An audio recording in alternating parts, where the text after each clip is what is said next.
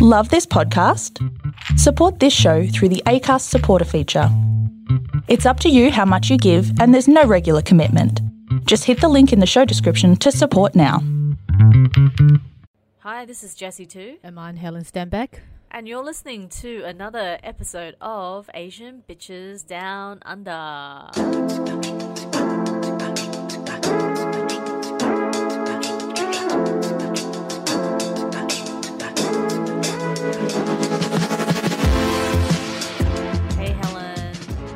Happy Wednesday. Hi.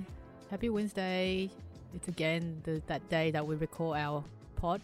yeah, yeah. How's your hump? How's your hump day? uh, uh, it's actually okay, I think. It's not perfectly Mm-hmm. great. Um, I was expecting to be a bit more bright day, but it's quite cloudy. And we went out for uh, a walk with the dogs just before the hit, rain hit, and then Yeah. came back home, lunch, and now we're doing the recording. Yeah, Uh, and uh-huh. just before I um before this phone call, like this, before the recording, I had to quickly finish the book because I want to really talk about it. Oh, nice. What is it? So I finished the book that you gave me, the one about the motherhood, sad mum lady. Oh my god, you're fucking crazy. You're such a voracious reader. I love it. No, I feel like I'm a very slow reader. Like No, it took me like two or three weeks to finish one book. Um, some people don't read a book a whole year. yeah, and uh, the other book that I just finished this uh, morning was Before the Coffee Gets Cold. oh, Um, nice. I can't wait to hear about that. Mm-hmm. Uh, Okay. I'll, I'll g- just mention the first one, uh, Sad Mum Lady, So, who's it by? um, by Ashe Davenport. mm-hmm. Um, I initially thought the book would be very white feminism because the Mhm. first two chapters I read, it's like it feels like like, geez, you're in a very privileged position, you know, Yeah, yeah. like choosing what tea to have when you're having labor. uh-huh. Um, but it actually also reminded me the TV series um, Let Down. Haven't heard of it. I don't know if you've seen it. It's No. like the similarities of the narrative of the motherhood. There's Uh-huh. just uh, things about motherhood that I feel very universal. The Yeah, frustration you will have when you're going to the labor. And the things that you're faced with your partner. I'm talking about heterosexual couples here Mhm. like the male partner who have no idea what to do and you just Yeah. get so Uh-huh. frustrated and she also wrote about her trips um, like to outback while her kids were really young and her trip Uh-huh. with her father like it's Uh-huh. like a r&r trip with her father to bali i feel like there should be more it's a good thing that you know i read this because i feel like there should be more um, narratives about mother taking time off and make it Uh-huh, uh-huh. like it's a norm. Like I, I know maybe perhaps a lot of white families out there that they know the term me time and they Yeah. know that it is really important for moms to take Yeah. time away from the family or the kids to you know to rest a bit. Yeah. But for me, like as like we we're called like 1.5 generation or first generation of immigrants. immigrant, I yeah, yeah, Asian, immigrants. Taiwanese. Yeah, yeah, that's right. Yeah. I feel like a, like there's still a lot of Stigma. friends that I have with like with a similar background, they are reluctant to do that, Yeah. as in taking time off from their partner or from Yeah. their kids. You know, I, I've taken trips with my friends before, but I also like when the invitation comes up, I also um, heard some of my friends Uh-huh. would say that, oh, but who is going to look after the kids? Or like, nah, I don't, I don't have the hope for my husband to look after the kids. Right. And there was one that I just thought that, okay, why are you still with this guy? This this woman said that oh, her husband wouldn't allow her to stay overnight, like elsewhere. That's frightening. Yeah, it's really frightening. You know, I Yeah. just thought that you know, women have done so much unpaid work in this patriarchy system. Yeah. I just feel like you deserve it. You know, know. like yeah, yeah, Yeah. absolutely. Like, Yeah. isn't you know? Someone once said that motherhood is mental illness, but it's yeah, the mental illness I that's agree with like that. you said, um, Mm. unrecognized, under recognized. It's not given the full complexity that it deserves. I remember Mhm, Sheila. Heti said, you know, Mhm. the, the the woman who wrote Motherhood, motherhood. Yeah. who you and I, yeah, we have conflicting thoughts about. I.e., I love her and her books, and Helen was a bit not as eh, not as I excited. wasn't as keen. Yeah. Yeah. but but Sheila Heti did say uh, during that time she had her book Motherhood out. She said that if motherhood was a experience that men went through, it would be philosophized in a way that isn't isn't because it's a female experience. You know, it would be taken seriously, and Yeah. there would be hundreds and thousands of books written about the subject of motherhood. But because Yeah. it's experienced predominantly, and I guess you know, geo- biologically speaking, just you know, w- people bu- who have female bodies, yeah, um, it's just not taken as seriously. Yeah. And I I know what you mean, and it's really sad that uh, still a lot of Asian women, especially or women from immigrant families, we grew up with this culture where our mothers taught us through her behavior and her attitude and Mm-hmm, that um, to take time out of your your role as a mother is selfish. Yeah. like I and remember, everyone puts I- like guilt or shame on it. I know. Yeah. Yeah. and like it's just it, it's incredible because there is already an overwhelming amount of guilt and shame that mothers already feel, women already feel. Mm-hmm, you know, mm-hmm. like for instance, I remember when I was in my early twenties, my first job was at a private girls' school in the inner west of Sydney, and I had this really close colleague friend who was a mother, a Christian mother of four kids. And every Monday night, she would take herself to the local pool to do a mm-hmm. few laps. Okay. Good.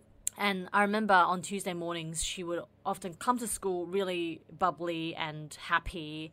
And she would say, sometimes she would say, Oh my God, I had like the worst fights with my children yesterday, last night, but I just left them and I went to swim. And I just, sometimes I don't even feel like it. Like I feel like I need to be with them on that evening. But because I've had such a sh- strict schedule. I've made myself go um, every Monday night to swim, and she says in, unequivocally when she comes back, she's she feels like a better person and she can deal with the mess of her home once she's taken time for herself.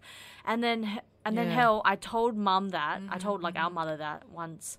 And then mum mum's reaction was, "Wow, that's this woman so selfish and so lucky. I would never have been able to do that when I was a young mother." Yeah, I feel like the narratives that our mother had grown up with is that like mm. the woman in that generation, and you know, most like yeah, like most likely it will happen in our generation as well if we don't like break the cycle. You know, like Yeah. some of yeah. my friends that they have been conditioned to Mm. feel and think that way Yeah. yeah. and I, I I applaud your colleague to do that because I try to do the same as well. You know, I'm trying to take at least um, a bit of time away from the kids each week. This is pre-COVID, of course. You know, to do climbing because Yeah. I know it's so. Even though it's so physically draining, it's exhausting. You know, the like Yeah, climbing, yeah. bouldering, and all that. But I like mentally, I feel a lot more better. Like I can Good. like good. I can jump out of my role during that time, and then just- yes. like um, gather my thought first. Just mainly Mhm. focus on what I was doing, like climbing the rocks. You know, something that Yeah. it's just nothing to do with you know, my motherhood. Yeah, do with your role. and then Yeah, I can like come back. Oh, yeah, and I can yeah. come back Yes. and I love that. reconcentrate on you know like the role of being a mother, a wife, or a worker, or anything else. Yeah. Yeah, it's just so Yeah. important. Yeah. I love that. I want to say also, I mean, I can't tell that story about my colleague without mentioning the fact that she was a white, wealthy, Mm-hmm. privileged woman and she had a husband who was able to, I mean, not, this is really sad, but the reality is a lot of women don't have the luxury to leave their children, you know, because they don't have the resources, the Yeah. family support, Yeah. the Yeah, it's really It's just- fucked. Like even though if the woman have the partner, the partner might choose not to. Like, like there's there's a choice. There's a choice of the man or yeah, the husband that they choose not to look after the kids. It's like they will Yeah, still yeah, yeah, yeah, they will it's still have the choice, mentality. Yeah. like oh but you're the mom. Like why are you leaving your kids? You know Mm. like that they will put them put the woman through the guilt trip. Yeah. yeah it's so shit. Yeah. um on the other subject of the book that she mentioned was about her anger management. This is an interesting po- uh, point that i want to bring up. Um she actually explored um, how she went through of managing her anger, which I don't really see much in literature Interesting, because yeah. I guess because woman's the the emotion of female anger is not very prevalent. Publicly speaking, Um, publicly, yeah. people yeah. or the Mhm, yeah, mhm. that's right. Yeah, it's always been taken as a negative uh, perception that it Yeah. shouldn't be brought Yeah. up. How the society have been viewed woman, you know, for centuries is like woman should be obedient, should be care, like Should make herself likable. like gentle. Yeah. Yeah. But I like the way that she actually explored how she have her anger not only within the motherhood situation. Of course, you know, with every mother, literally, if one woman said that she never been angry in the role as a mother, Yeah, I would yeah. never believe her. Yeah. It would just push you to the point of breaking, Yeah. like being a mother Yeah. at yeah. some time. Yeah. She she talked about how she managed through going through like anger management sessions. It's kind of like a What did she go through? Did she go through a program or what? she went through like a community program, but the way that she written Uh-huh. her experience is actually quite comic. It's fun to read. yeah, Oh, so it's not yeah, that yeah, yeah. intensively bad, but you can also feel that Yeah. how she was feeling at the moment. Yeah, it reminds me that like in in the last 12 months we've had a wave of more prominent literature penetrate the mainstream in regards to women books about women and anger. Like off the top of my head, I'm thinking about like I'm just looking at my bookshelf now. Mm-hmm. Soraya Chemaly's Rage Becomes Her. Um, there is um, Rebecca Traister's book on anger. Mm-hmm. There's another one by um, a black academic who has escaped my mind right now. She wrote about black female anger and the trope of the angry black woman. Mm-hmm. And I love that you've brought this up, Helen, because I'm someone who's Mm-hmm. perpetually angry, and I've always been feel, made to feel ashamed for my anger. Like I, I remember always feeling as though I would not be loved by a man because I'm always angry, and my anger as a woman is going to be repellent for men. And like I can't, like I said this the other night when I was mm-hmm. doing my book launch. Mm-hmm. I think you were there. Um, I'm just someone who's always angry, and I can't like I can't imagine any way other than being angry because anger is what has started historically has begun movements the civil rights movement the feminism movements like anyone who's ever not the slave like the mm-hmm. slavery Yes. like the civil war in america anyone who's ever not had the privileges of the mainstream have had to start from a place of anger you know it's such an important emotion, and I never want to lose it. I never want to stop being angry, and I don't care how unsavory that makes me appear. And I love this quote from from this writer. I don't know, remember who, but um, they said like, anger is just one letter short of danger, D A N G Y, and then anger is A N G Y. Uh, Uh, sorry, A N G E R. Yeah, A A A-N-G-E-R. N G E R. Yeah. I I never know how to uh, spell out letters. Um, but it's like it's dangerous, right, for a woman to be angry. Yeah, because my feeling is that female anger is being associated with chaos. You know, it's like um how the whole system is established the norm of, you know, how yes. like yes. how women should behave and how women should react and what's the acceptable behaviors etc you know it's very the society has been quite ambivalent towards different genders you know like the very double standard of how one could behave and how the expectations are set out for each you know gender. I know. yeah. So my concluding feeling for the book is that it, the struggle of motherhood seems very universal you know i mean it would be worse in some cultures and better than some but i'm talking about like motherhood is in you know heterosexual course, couples of course. I- I'm not quite sure about homosexual couples. Maybe they have similar problems in parenting and running a household, but But it's probably not as gender imbalanced, Uh, obviously, yeah, because they're the same sex. Mhm. Yeah. yeah. Yeah, that's why I feel like Anyway, same sex Mm. couples are so much better at dealing with all this shit because they come to their relationship and their roles as and they create their own narratives of their role. You know, they set their own terms because there's no Mm-hmm. Yeah. precedence of it. There's no like hundreds and thousands of years of these gender roles and behaviors that we've just like you said been conditioned to perform. you Yeah, know? that's right. Ugh. hmm and another book that I read was Before the Coffee Gets Cold. Oh yeah. So you mentioned this book from your book club. I, Yeah, because a guy in my book club had bought it for like last year. My book club had a Kris Kringle book thing. Okay, yeah. And then we we were to wrap a book that we wanted someone else to read in our book club, and then Mm-hmm. there was one dude in my book club who wrapped this for someone, Mm. and I thought that was excellent because this guy was a straight white dude, and I was very very happy with him for doing That he picked this, up a that like he picked a up a Japanese. Japanese, yeah writer, I was yeah. so impressed. hmm Cool, interesting.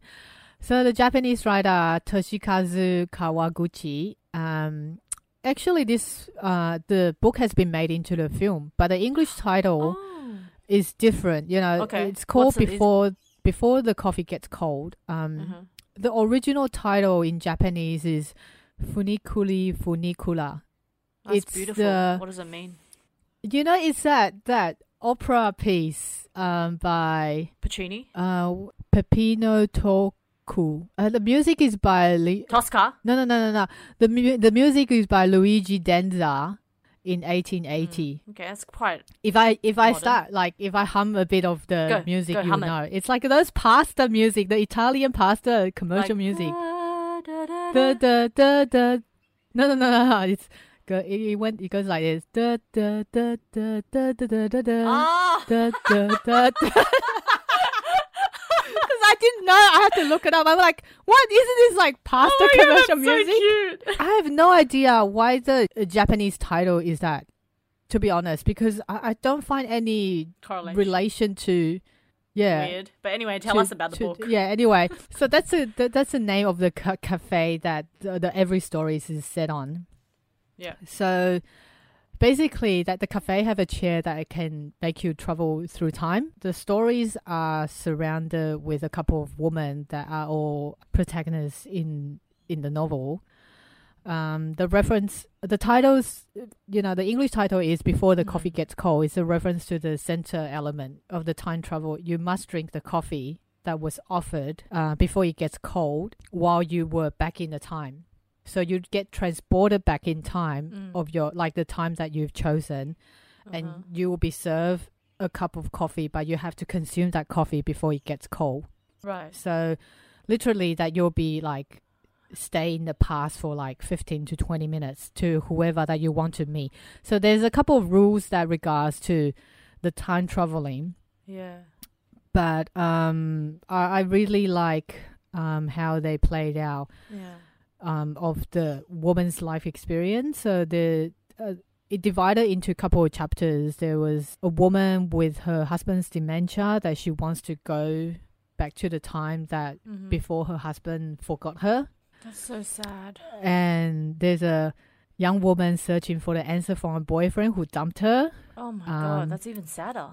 and and it just gets sadder. And the other one was about a woman's desire to return to the past Mm-hmm. to consolidate with her dead sister. Ugh. And the final one was about a mother traveling to the future, which is very it's out of norm because they never thought that they can travel to future, but they found out that they can.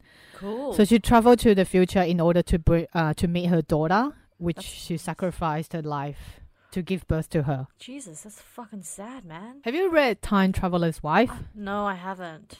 It's it's a It's bit like like that? that. Oh, It's yeah. It, I think in essence, it's a bit like that book. Well, yeah. Kevin Kevin fucking loves that film. He's obsessed with Rachel McAdams. Jesus Christ. uh, with um, Eric, Eric Banner. Bana. yeah, I can't take Eric Banner Yeah. seriously. I cannot take him seriously. I just think of Full Frontal.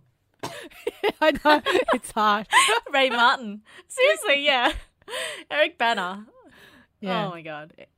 It also remind me of, uh, of one of the Doraemon's episode Yeah. where Nobita returns to his childhood to Oh. meet his grandmother. Oh, so you know, like she passed away, Yeah. and then he goes back to see her. That's so fucking sad. God. I think the the the language in in in this novel is very easy to read, but the story, the pace is Okay. good, and then it reflects on the background of individual characters as well, as in yeah. the desire they want to go back in time. Like one of the rule is that whatever that mm-hmm. you go back in time and do whatever that you do within those 10 20 minutes will not change the present. Yeah. Yeah. So it's actually it's actually just like well, that's good. I don't know. It's like you found found peace within yourself. Try to do what you Yeah. didn't do in that, you know, the opportunity of Yeah. ten to twenty minutes.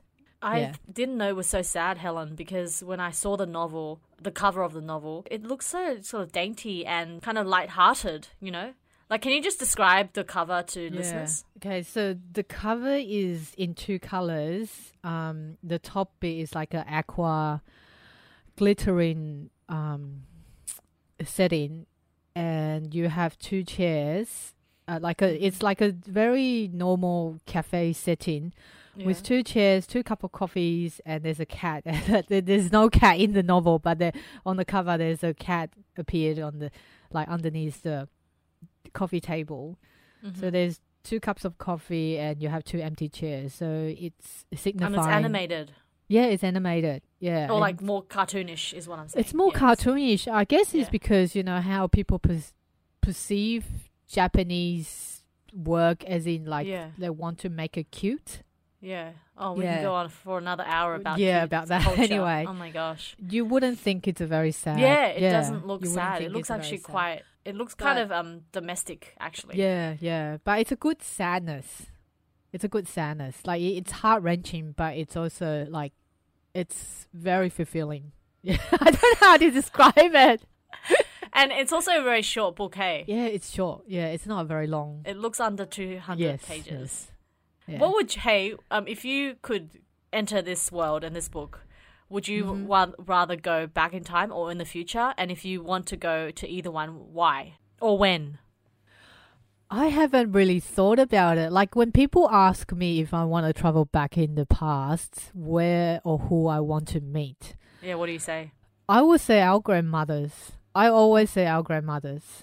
Stop! Yeah. I'm gonna cry. because I think we'll have to edit Yeah. this out. I think it's just so important to, like, I think th- uh, they have given me a lot of Yeah. influence. For Mm. me, I think I definitely don't want to see my future. That's terrifying.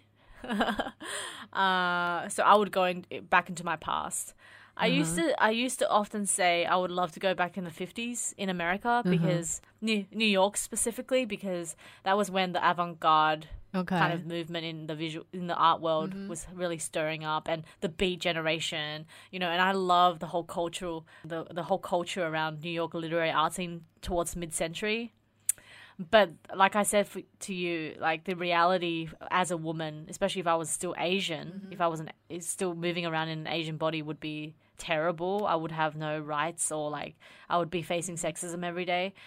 Um, but like I, I suppose just selfishly if i had to want to go back in time to see someone. I would like to see. I would love actually to be able to go back to Taiwan in the early 60s or late uh, early 70s because I would love to meet my mother and my father as they were my age, like when they were in their 20s. Okay. Yeah, because I, I would Yeah, love to know whether or not they are the same people or they're different. Like I would love to know my father before he was a dad. I'm pretty sure they were different. Yeah, I, it's so sad. Yeah. It's how, so sad. How social expectations to become wife, husband, mother, and I father know, will change yeah. you. Yeah. yeah. And how about you? Have you what what's what have you been reading, watching, listening? My I've watched a lot of films this week, but I want to specifically talk about the ones that mm-hmm. have made me laugh a lot. Actually, they've made me laugh and also sob. Like I, I cry so easily. Um, so I sobbed and also laughed while watching the film Brittany Runs a Marathon. That's a brilliant. yeah. film. Uh-huh. I I'm- recommend it to you. I I'm like, you have to watch it. yeah, so the story is um, about a young woman who's 27, 28. She's rather overweight and she is living a quote unquote unhealthy lifestyle. I feel like that's very judgmental just to even say that. But according to society, you know, she's living an unhealthy lifestyle because she eats what she wants. She goes clubbing in the evenings and she drinks. That to me is just like completely normal behavior. no, I'm kidding. Um, but you know, so uh, one day she goes to see a doctor. He's telling her that if she doesn't change her ways, something bad is going to happen to her health. So anyway, she takes up running, and her life changes. Um, I'm sure there are a lot of very radical feminist readings about this movie that have a lot of iterations of wrongness. Like a lot of it is un PC. Like the her love interest is a person of color. Her best friend is a person of color.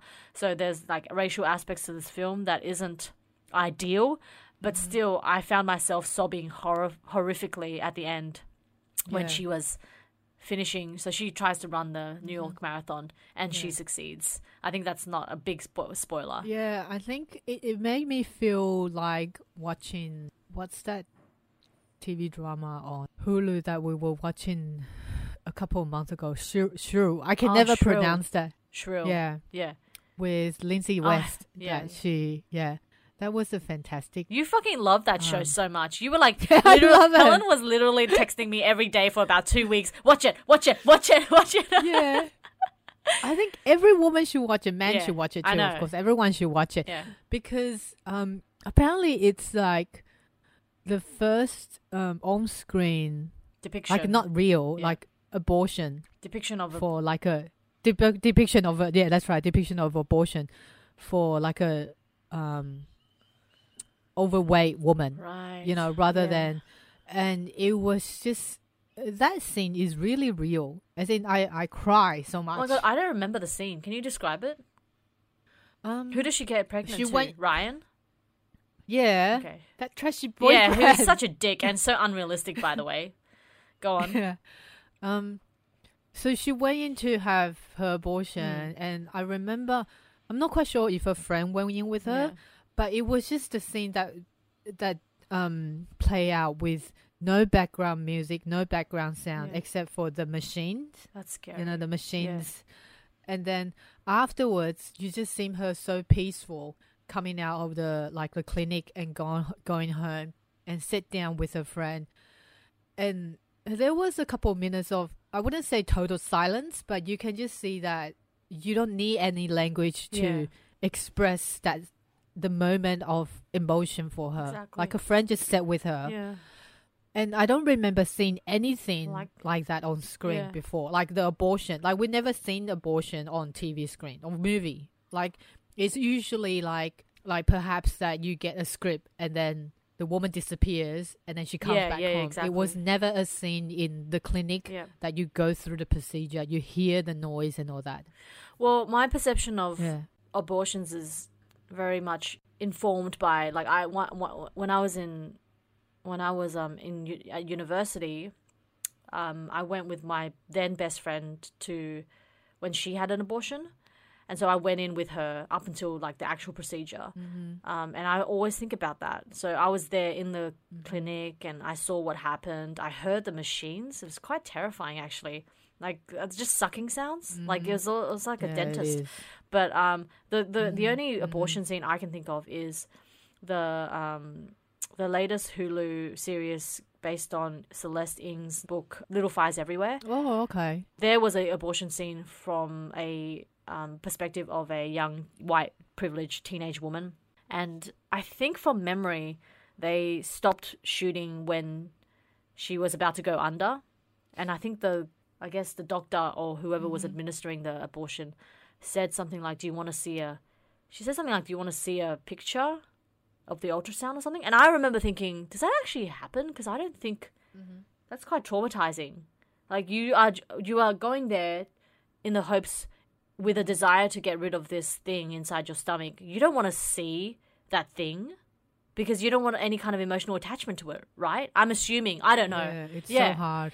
I just find that really Yeah. deeply. But but I love what you said about how there really hardly is any genuine, authentic depiction of something so such a uniquely like exclusive female um, Experience, experience. yeah. yeah. Yeah, it's. I, I guess it's a taboo that that's still very. It's still very discussed, very like openly. I guess. Well, back to Brittany runs a marathon. We kind of Yeah. derailed a bit. Yeah. Which bit that you Mm, mm. thought was extremely emotional for you? Well, at the end, when she was, um, she kind of got a gra- cramp when she, while she Mm-hmm. was running the New York City Marathon, and she w- was thinking, "I'm not gonna make it."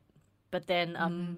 her friends, my God, I'm crying just thinking about uh, what's wrong with me. I'm so emotional. Like when she sees her friends cheering her on on the Mm-hmm. sideline, it's so like. I'm just like, that's so nice to have friends like that. You know?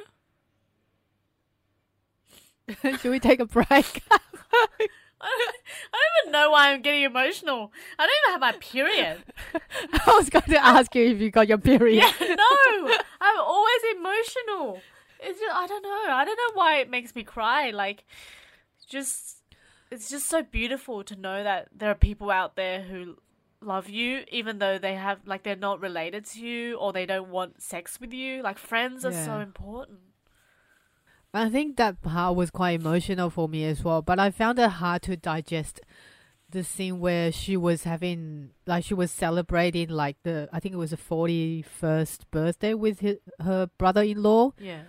And then she was she was like um Oh, that was being awful. really judge that was awful she was- yeah, she was re- being really judgmental to the other friend who Yeah. was like chubby yeah, very. you know she's like why are you that fat you know how Yeah. ca- how can you get you know such a good man if you're that size and all that that was very heartbroken from me like why was she in that position was she i, I can't get around her mental status at that time of her thinking like for her to attack the other woman like Yeah. she's been through that as Yeah, well yeah, but there's something missing. I think the story or the movie didn't talk too much about her parents. You know, that's Interesting, what I found that's missing. Like, I would like to know that how she like her childhood or yeah, yeah. how she had become like an adult like that. Yeah, I know what you mean. Um, there was a scene where she plays back a video of her celebrating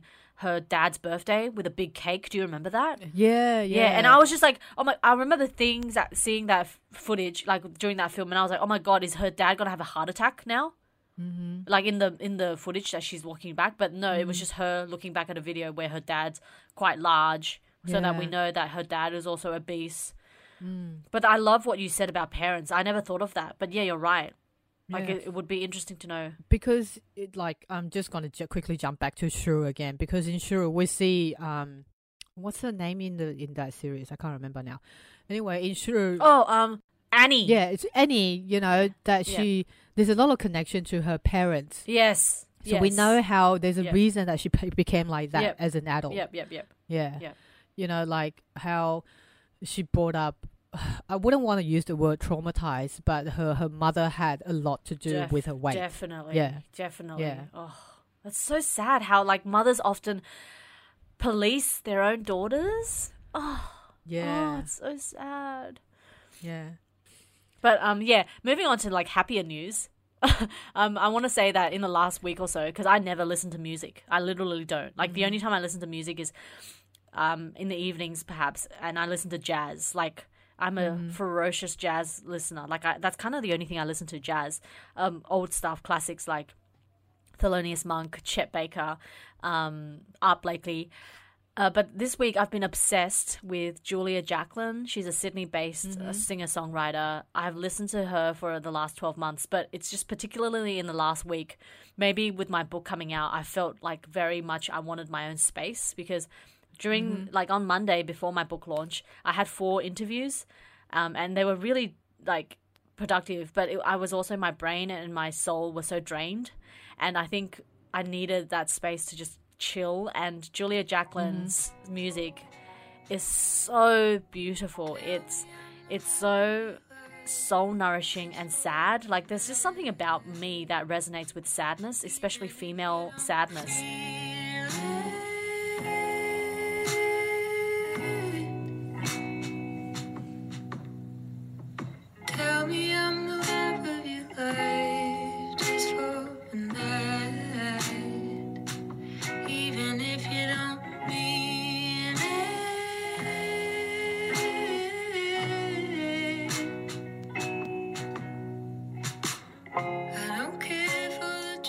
Has this one song that I love called "The Good Guy," um, and it's there's this one beautiful line where she says, um, "I don't care for the truth when I'm lonely. I don't care if you lie."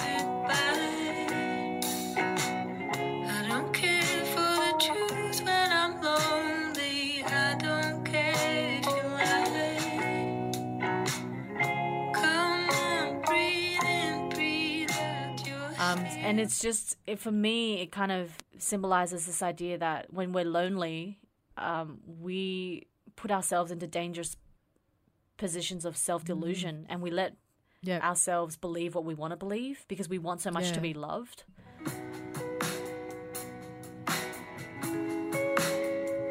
She also does a great cover of The Strokes' Someday, um, which is also a beautiful song.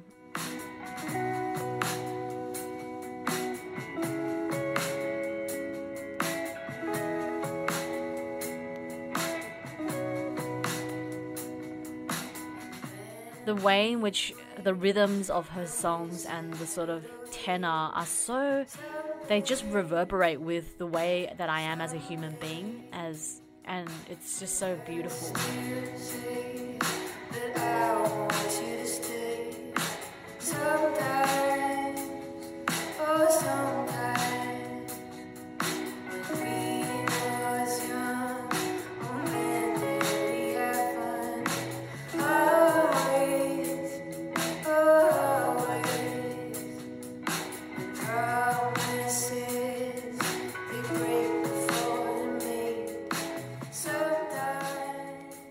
Were talking about on the subject of how female, when they become lonely, that they're in search of love and how vulnerable that will make them be.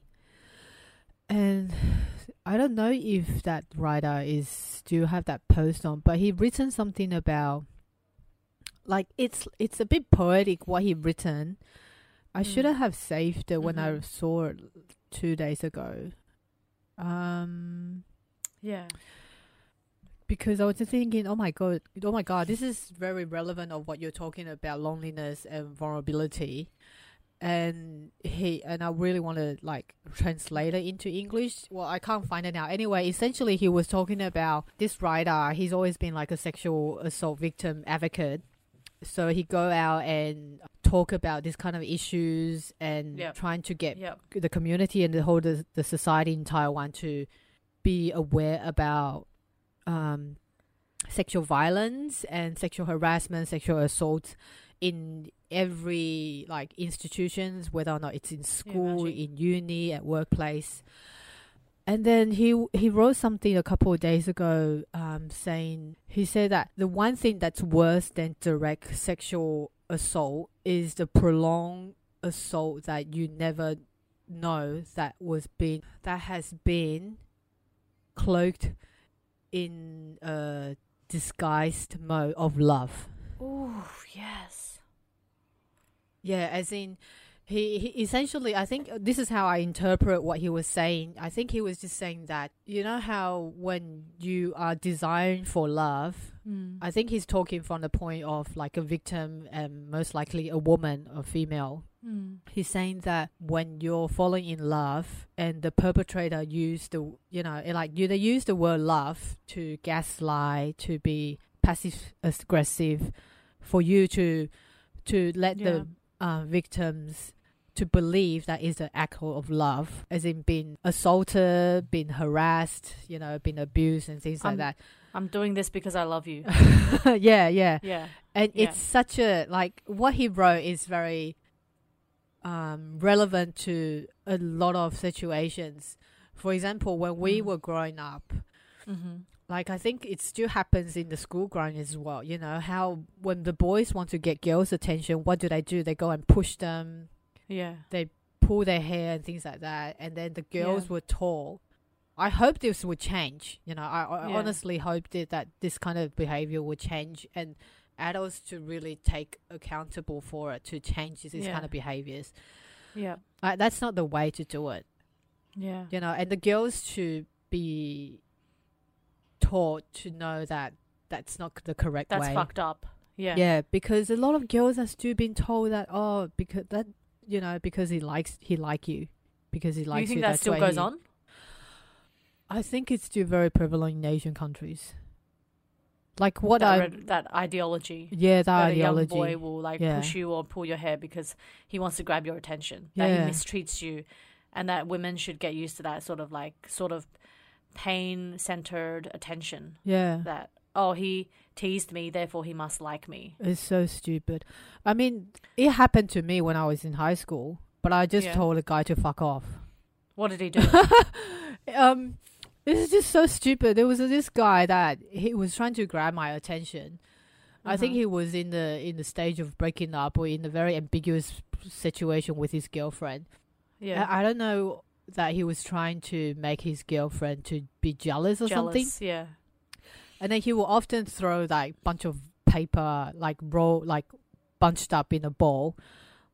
He would be sitting behind me in the classroom and he would Yeah. throw it to me. It's harmless, you know. It's it's harmless, but it's I annoying. kill this guy. and I kill just turned a, I just turned around, gave him the you know rested bitch face, and I told him to fuck off.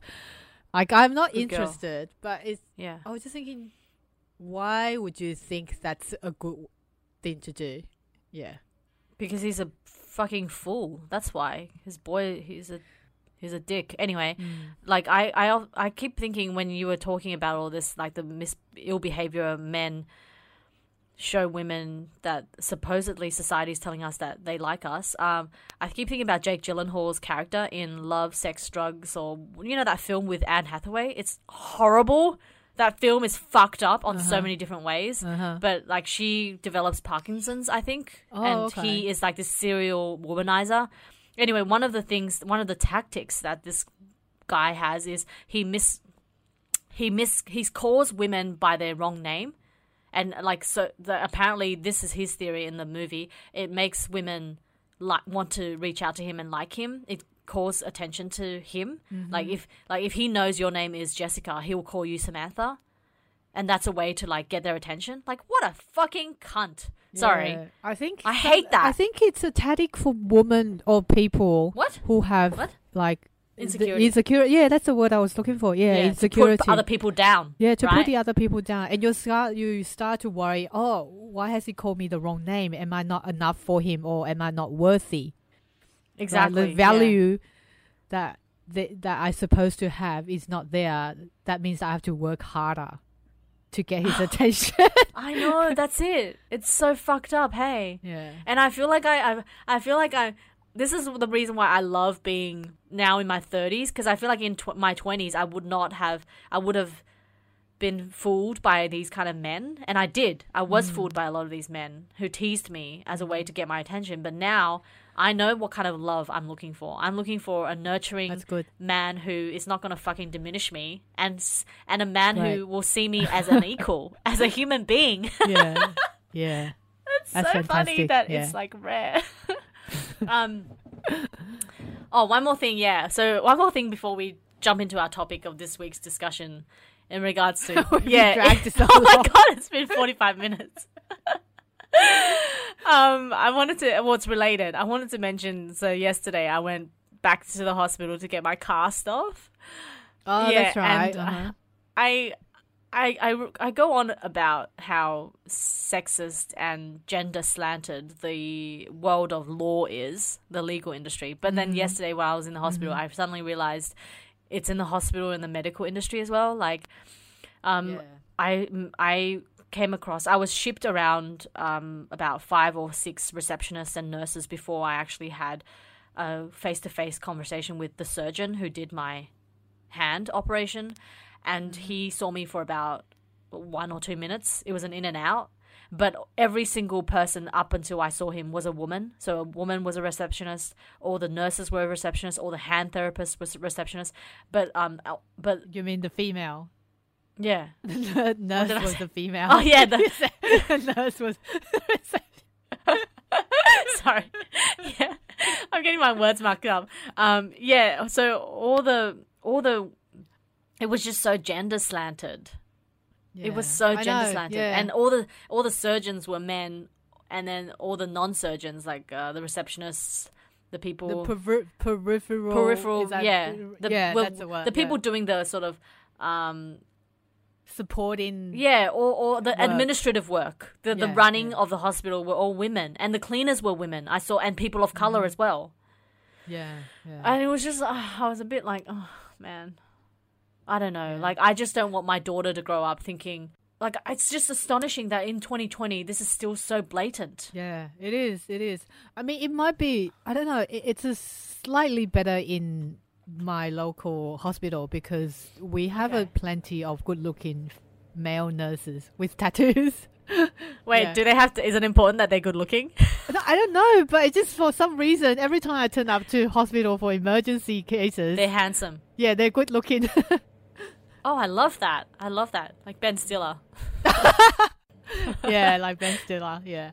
Yeah. Um, and they're really kind as well. It's like, but they have a bill of most. I guess maybe male nurses are required there for the sake of any violence incident happen. You know, oh. my daughter Aya, she she recognizes that very when she, since she was very young. Like she recognizes Yeah. like when she's in a certain um area um or situations that she will start observing.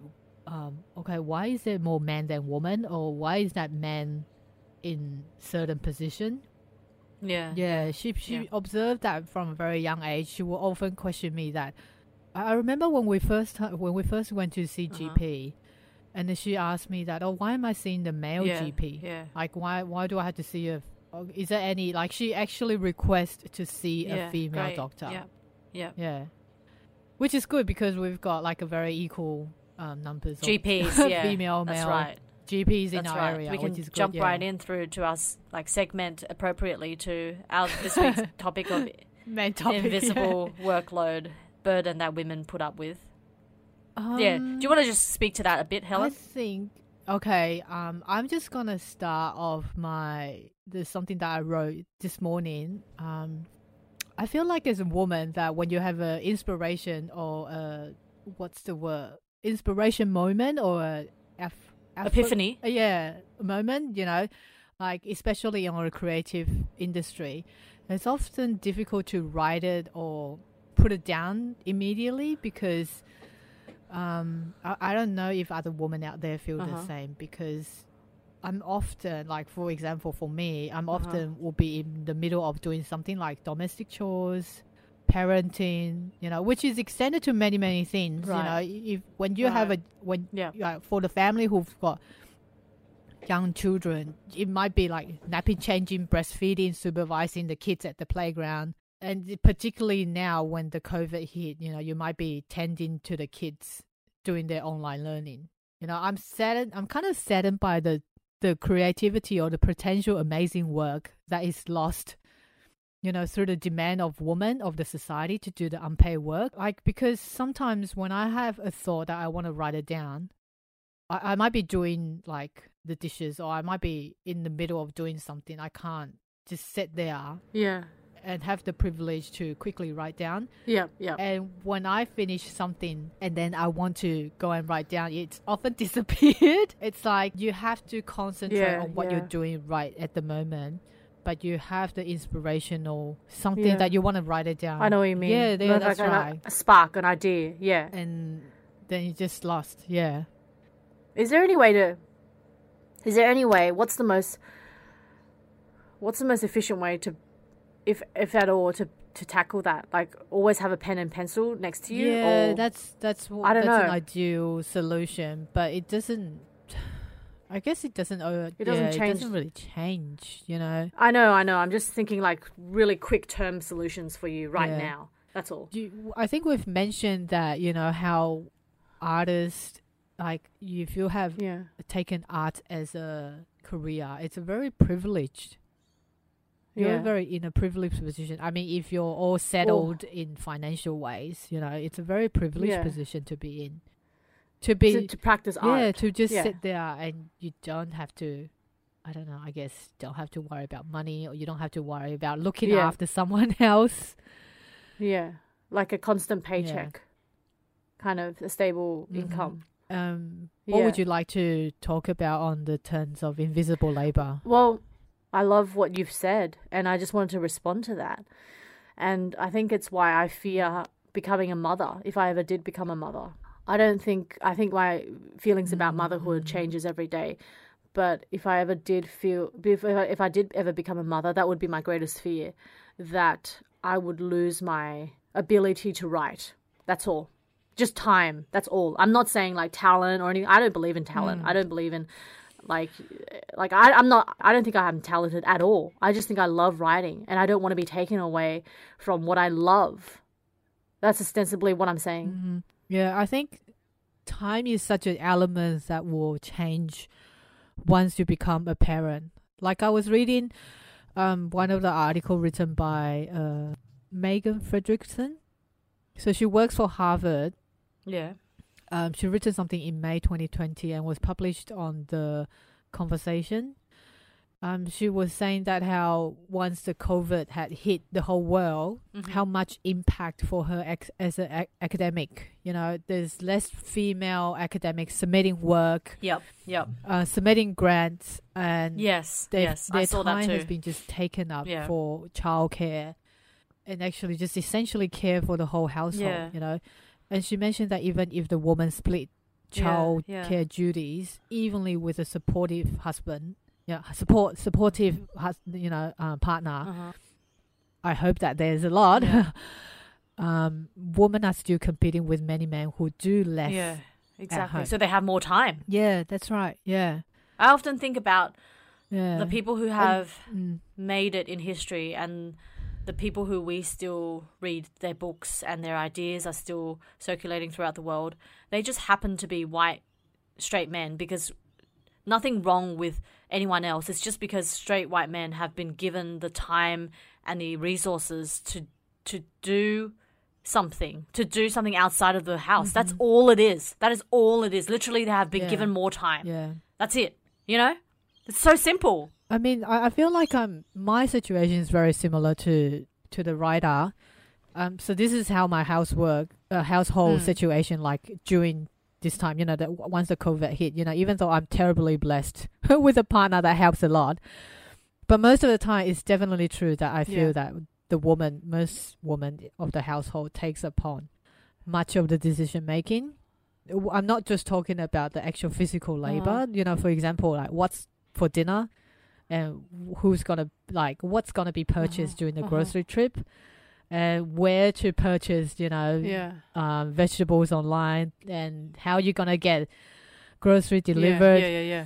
You often, yeah, you often tell me that takes you hours. Yeah, and Yeah. just the mental law of thinking about how to eat properly during this time Yeah, and arranging the time for the kids between devices or kicking them out of the house to walk the dogs yeah, you know and yeah, And also, one thing for sure, I think most kids would go to their mothers first yeah, for asking questions Yeah. they, and asking for dinner. The requirement of Yeah. social interaction always is the mother's first. Can I And ju- when I was yeah, Yeah, and let me just finish it. And Yeah, when I was preparing this note, my seven-year-old was talking to me as I have to nod to her mm.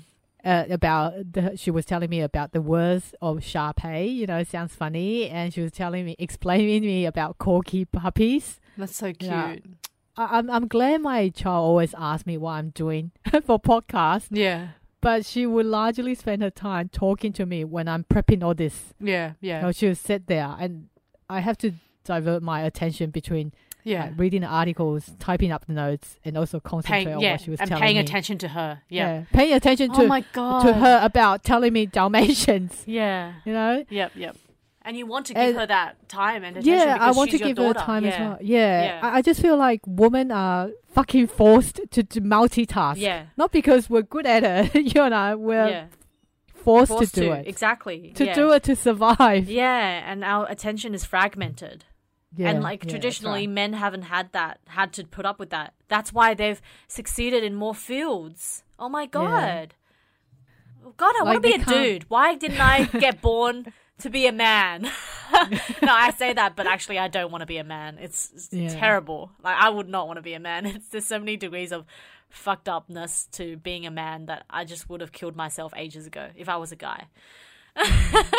It was just so hard. I think, Yeah. especially when the COVID, the you know the Yeah. how how much it's impacting family with children and how how much it's impacting especially mothers.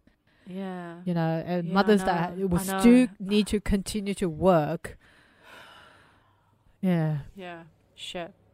I was just laughing before because I was thinking when you were talking about how mothers bear the brunt of very innocuous everyday things like answering questions and giving your child their attention.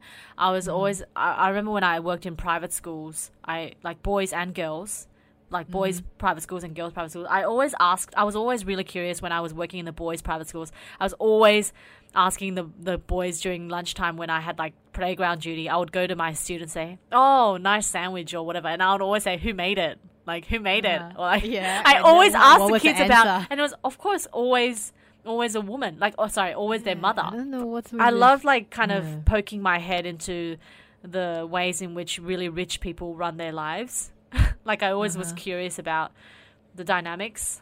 Yeah, it's not much different to other social class, is it? I, I gather not. Yeah, I gather not. Yeah. Yeah. So, the what would you like to talk about upon the um, invisible burdens of womanhood? Yeah, well, you spoke you spoke very much about the condition of motherhood. I guess I wanted to speak about the burdens which I feel take up a lot of my head when I'm walking around in public spaces. And that is the idea that as a yeah, young woman walking around say at night or coming home from the station, I'm always very aware of protecting myself. And always like when I walk from Redfern Station back home, I'm always l- looking back on my shoulder um, like a maniac. Because I always have this fear that I'll be grabbed or raped or stabbed in the mm-hmm. back. And my keys are always in my hand way before I get to my house. Like, I always have a fear that someone is going to come from behind and grab me while I'm, even when I'm opening my door. Like, this hypervigilance is so exhausting, but I've become so I've become so attuned to it that it's part of my daily emotional and psychological sort of energy. It's taken up, Yeah. I guess, you know? I think it's very exhausting for women always to have to like for girls as well, like to always have to be on alert. Like if if if we become a victim, we were there will be part of a society will still be victim blaming of why you were there, Yeah. why you were doing this, what were you were wearing. I feel like it's not gonna go away in any Mhm. time soon. And especially when I'm, I brought up this kind of conversation with my like female friend. I said this is just so wrong. You know, why aren't we looking into how to change the behaviors, or just abolish the behaviors of the perpetrators? Like, why do we have to behave Mm. or prepare ourselves in these ways? They always say that. Oh, but what can we do? It's like, are you gonna stop telling your daughter to yeah. not wear Yeah. what she's wearing, or are you going to stop your daughter to tell her to come back before dark? Yeah, it's just so hard, and it's really, really mentally straining. Yeah.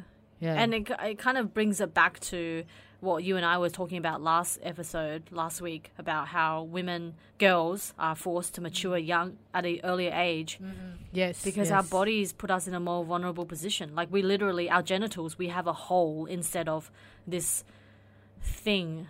We we don't have a thing. We have instead a hole. We have two holes down there instead of one. Yeah, you know? whereas uh, like like in identification of a man, they have a weapon. Yeah, yeah, yeah. A penis is a absolutely. weapon. I, I totally A agree with you. I fucking yeah. totally agree with you. I totally agree with you wholeheartedly on that. It is so scary. penises, penises are scary. no, but I, I mean, we laugh, but Yeah, it is a we- so many rape victims out there. Yeah, Yeah, it, it was weaponized against me. it's so scary. Fuck. it's so fucked up. Yeah. Um, and you know, during my, I like a few days ago when I was talking about my book and how there's a deep correlation and a fucked upness towards the fact that mm. for women, love and violence is, and sex is so mm-hmm. blurry and in, inextricably linked. And I remember thinking, I remember thinking when I was saying that that I might be over exaggerating or shocking the audience, but I don't think I am because there are so many women like come on how many dv people are there survivors out there you know there are so many women Yeah. who suffer also quietly and silently there's so many of us out there Yeah. this is yeah, not definitely. this is not a 1% in society this is more like a 25% or something Yeah, wasn't there like a study saying that a woman between the age of 16 and something like late 20s, that's one in six. I think there will be one more than one in Crazy. six. yeah that And then in experience. indigenous- and you, there will yeah, be higher indigenous number communities higher, yeah, Yeah. and people of women of color, Colour, higher, yeah. trans, and particularly from the conservative yeah, um, communities, like you said, people of color, and also yeah, I don't know Asians, because we just don't come out and talk about it. exactly it. because of shame. Yeah, I wonder whether this thing we're talking about, this like hypervigilance that women have because we we fear being attacked because we move around in a female body, mm-hmm. all that takes away from our energy to do what we want. yeah, You know, takes away a lot of energy. a lot of energy. Yeah, we can't be a a whole human being mm-hmm. in the way that a guy can because Yeah. we're thinking about shit. Am I gonna get like fucking? Just little things. There are everyday little tiny things that make up a bigger whole. Is what I'm saying. Yeah, Yeah. yeah. That's why I saw one of the men on Facebook the other day. It says that woman needs more sleep than men because because it's exhausting fighting patriarchy. Yeah, yeah, yeah. I love that. Yeah. yeah. Um. Well, I know we haven't got to Demolition Man, but maybe um after you finish Demolition Man next week we can just speak on Demolition Man. Can we? Oh yeah, yeah, Just of course. yeah, of course. I want to talk about Demolition Man. Yeah. and also good. on on on the other point that I wanted, I think I I want to watch um Con Air again because Oh that's my one god, Nicolas Cage! No, he makes one me of so the retro sad. movie. Yeah, I know. I know. That was a sad movie. That's the Oh, first so movie sad. that I cry in the cinema. Oh, okay. It's so funny thinking about it now. Oh, okay. Yeah. But okay. uh, oh, isn't John Cusack in that movie as well? oh yes, fucking love. John Cusack. He's so fucking hot. Yeah. Well, if we're gonna watch um Con Air, we better watch Face Off as well. Which is Just do a whole unlimited movie. yeah, Nicolas Cage catalog. That's what we should do. um. Okay. Yeah. So Oh. next week we're gonna be talking about Demolition Man, guys. Mm-hmm. Wesley Yeah. Snipes, Sylvester Stallone, tune. Sandra Bullock. Oh my god, Yeah. I watched Yeah, it know- last night, so I can't Benjamin wait to talk Bratt to you. and Rob Schneider as well. I know. I cannot believe A bunch of people. And also, Benjamin Bratt was in Miss uh, Congeniality. with- Congeniality, yeah. yeah, with Sandra Bullock as well. Yeah. I think they were an, an item before. Oh, it? were they? Yeah, Yeah, good couple. okay, anyway. Good couple. Yeah. Yeah. Okay, so, So we should finish yeah. up here. Well, good to chat. Yeah, And it was always everyone- good to chat. For the women out there, keep fighting. Keep staying angry. Stay strong. Yeah. okay, chat to you next week. Bye. Bye. They'll miss the good old days. Someday